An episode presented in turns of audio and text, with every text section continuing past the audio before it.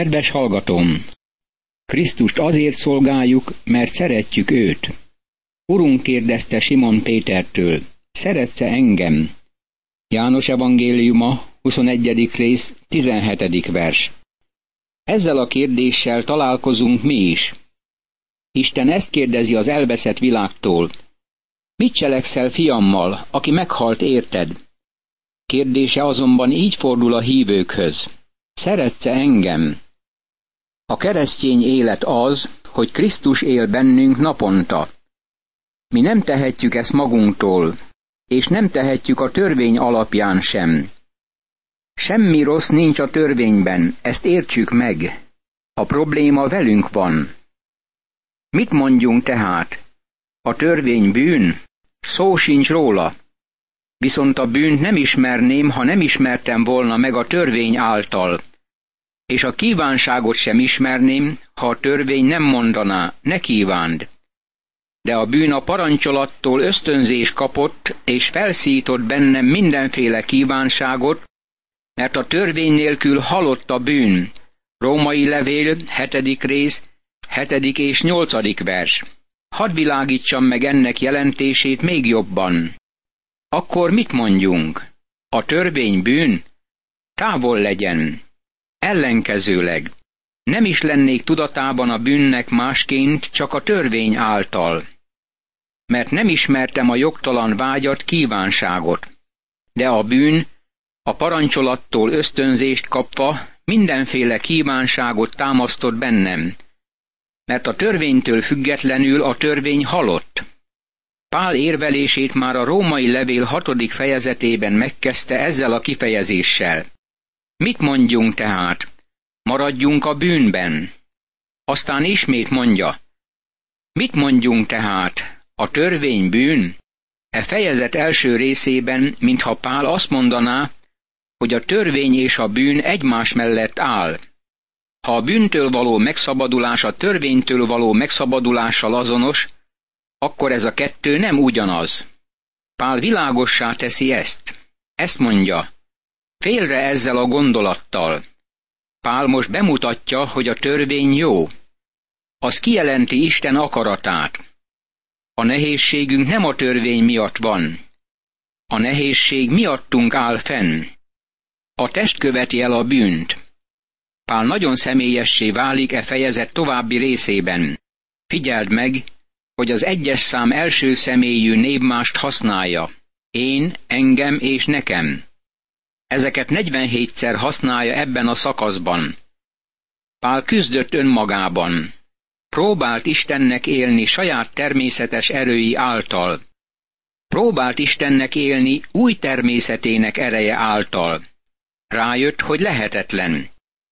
A törvény kinyilatkoztatta Pálnak a bűn végtelen bűnösségét. A törvény megröngenezte a szívét. A törvény ezt cselekszi velünk, ha kötelezőnek tekintjük önmagunkra nézve. Isten igéje tükör, bemutatja, hogy kik vagyunk.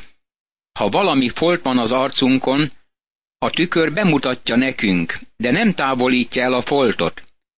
Isten azonban el tudja távolítani. Egy forrás van, mely bűntől megtisztít, hely, hol sötétben napfény világít.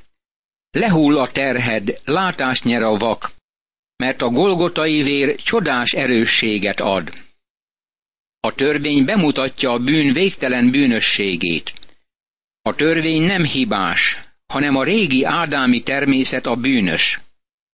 A törvényben levő figyelmeztető tiltások láttatják a test gyengeségét. Bemutatják, hogy bűnösök vagyunk. Nem régen itt a közelünkben egy tükröt helyeztek el nagyon kiemelkedő nyilvános helyen, és azt akarták megtudni, hogy a férfiak vagy a nők nézegetik-e magukat hosszasabban. Úgy éreztem, hogy ez szükségtelen próba, mert már előre meg tudtam volna mondani nekik, hogy az asszonyok tovább szemlélik magukat, mint a férfiak. De sajnálatos módon a vizsgálat másként sült el. Mi férfiak szeretjük tovább nézni magunkat a tükörben. Minnyáján szeretünk tükörben nézni, kivéve Isten igéjének tükrét. Nem akarunk beletekinteni. mert bemutatja, hogy bűnösök, kárhozatra méltó bűnösök vagyunk. Én pedig a törvény nélkül éltem valamikor. Amikor azonban jött a parancsolat, életre kelt a bűn. Római levél, hetedik rész, kilencedik vers.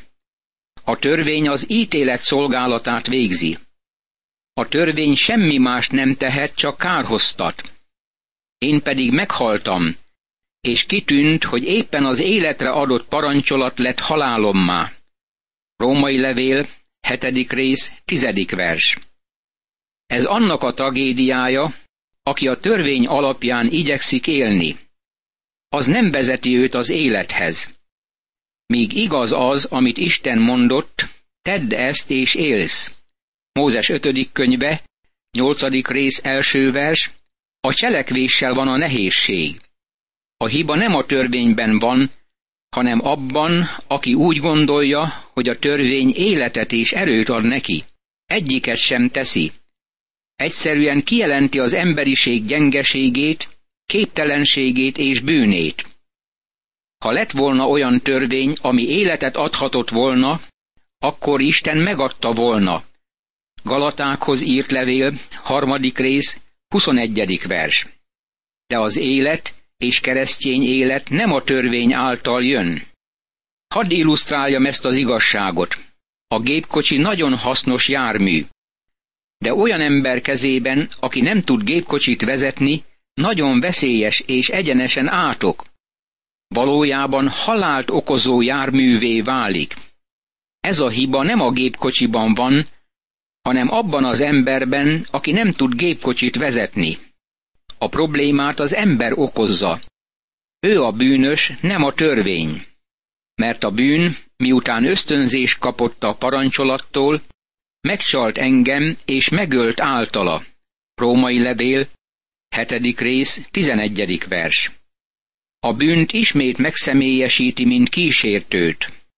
A bűn mindenkit kísért az édenkertből történt távozás óta. Az édenkertben a sátán elhitette az emberrel, hogy Istenben nem lehet bízni, és hogy az ember képes Istenhez hasonlóvá válni, Istentől függetlenül is. A bűn azt okozza az emberek fiainál, hogy úgy vélik, megtarthatják a törvényt, és nincs szükségük Istenre. Ez téves ösvény és halálhoz vezet. A törvény életre rendeltetett, mondja Pál, és rájött, hogy halálhoz vezetett. A törvény hozza a bűn ismeretét, és az embernek nincs mentsége. A nehézség nem a törvényel, hanem az emberrel van. A törvény tehát szent, a parancsolat is szent, igaz és jó. Római levél, 7. rész, 12. vers. A baj emberi baj. Az ember az ismeretlen X az élet egyenletében. Ő a bizonytalan, akire nem lehet számítani. Akkor a jó lett halálommá, szó sincs róla.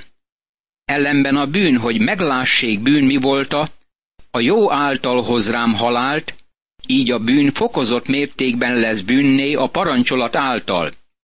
Római levél, hetedik rész, tizenharmadik vers. Ez egy furcsa ellentmondás. Vajon ez a jónak az eltorzítása? A parancsolat teljesen képtelen arra, hogy életet adjon. Az embernek valahol máshol kell keresnie a segítséget, mert a parancsolat felfokozta a bűn szörnyűségét.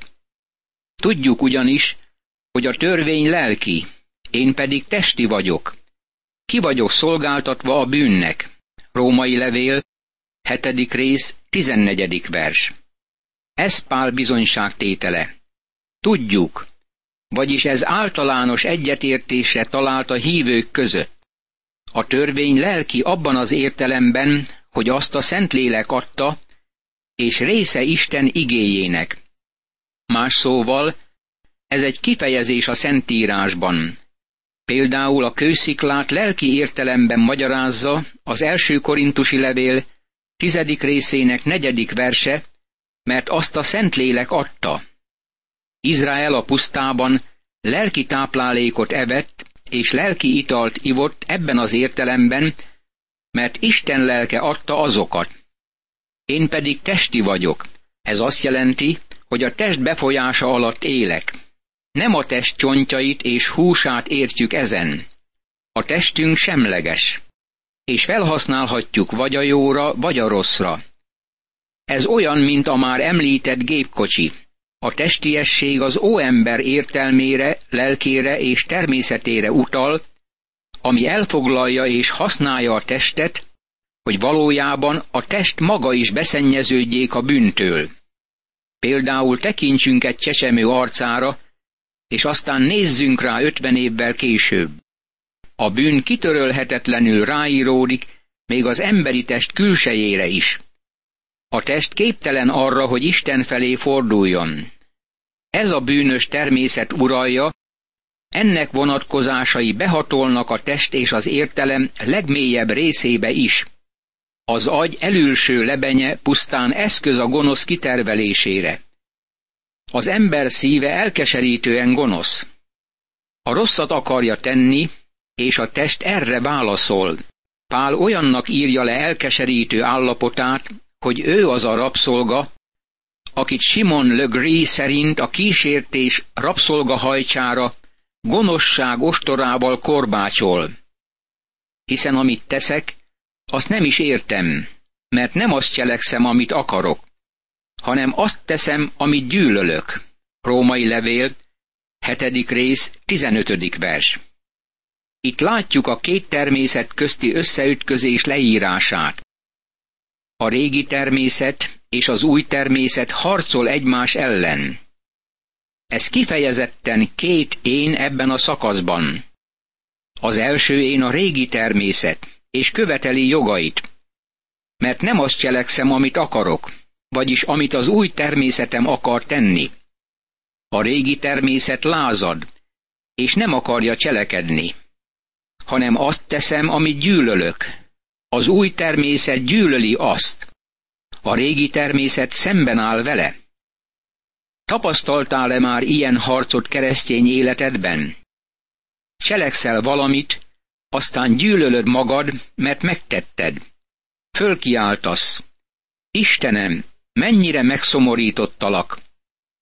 Azt hiszem, Isten valamennyi gyermeke átél ilyen kudarcokat. Pál saját magáról beszél ebben az ige szakaszban. Nyilvánvalóan életének három szakasza volt. Az első a büszke farizeusi időszak a mózesi rendszer alatt, amikor becsapta magát azzal, hogy vitte az áldozatokat, és más tetteket vitt véghez, amikről azt gondolta, hogy azokkal Isten kedvét teljesíti. De a törvény elítélte őt egész idő alatt. Ekkor következett a második időszak, amikor találkozott Krisztussal a damaszkuszi úton. Ez a büszke, fiatal farizeus odafordult Krisztushoz, mint megváltójához, de még mindig úgy érezte, hogy nem tudja élni a keresztény életet. Új természete ezt mondta, most pedig Isten szerint fogok élni. De kudarcot vallott a küzdőtéren. Bár harcolt, de egy ideig kudarcot vallott. Nem tudom, hogy ez meddig tartott, valószínűleg nem sokáig. Eljött az a nap, amikor győzött. De nem Pál vívta ki a győzelmet, hanem Krisztus. Pál megtanulta, hogy ez az önátadás kérdése volt, amikor átadta magát, és engedte, hogy Isten lelke élje benne a keresztény életet. Ha pedig azt cselekszem, amit nem akarok, akkor elismerem a törvényről, hogy jó. Római levél, hetedik rész, tizenhatodik vers. Amikor az ótermészet megszegi a parancsolatot, ebben az esetben ez a kívánság, akkor az új természet egyetért a törvényel, hogy a kívánság rossz. Pál nem harcolt a törvényel, mert azt megszegte. Egyetértett, mint hívő azzal, hogy a törvény jó. Akkor pedig már nem is én teszem azt, hanem a bennem lakó bűn. Római levél, hetedik rész, tizenhetedik vers. Más szóval, többé nem én, az új természet teszem ezt, hanem a bűn, a régi természet él bennem. Pálnak megvolt továbbra is a régi természete. Mert tudom, hogy én bennem, vagyis a testemben nem lakik jó, mint hogy arra, hogy akarjam a jót, van lehetőségem, de arra, hogy megtegyem, nincs. Római levél, 7. rész, 18. vers. Pál megismert két tényt ebben a harcban, ezeket nekünk hívőknek is ismernünk kell. Bennem, a régi természetemben, amiről beszélek, nem lakik jó. Megtanultad-e már te is? Rájöttél-e már, hogy nincs benned jó? Ó, milyen sok keresztény úgy érzi, hogy mi a testben tehetünk valami olyat, ami tetszik Istennek. Van sok hívő, aki sohasem jön rá ennek az ellenkezőjére, mert annyira nyüzsög, mint a termeszek, és ugyanez látható sok gyülekezetünkben is. Lefoglalják magukat, mint a méhek, de nem termelnek semmi mézet. Belekerülnek bizottságokba, vezetőségi tagokká lesznek, próbálják irányítani a gyülekezetet, és azt gondolják, hogy tetszenek Istennek. Jól lehet, nagyon nyüzsögnek, még sincs élő kapcsolatuk Krisztus személyével. Életüket nem általa élik. Próbálják cselekedni a saját erejükből a feladatukat. Nem tudják még azt, amit már Pál megtanult. A testemben nem lakik jó. Hadd legyek nagyon személyes. Amit én cselekszem testi erőmből, azt Isten gyűlöli.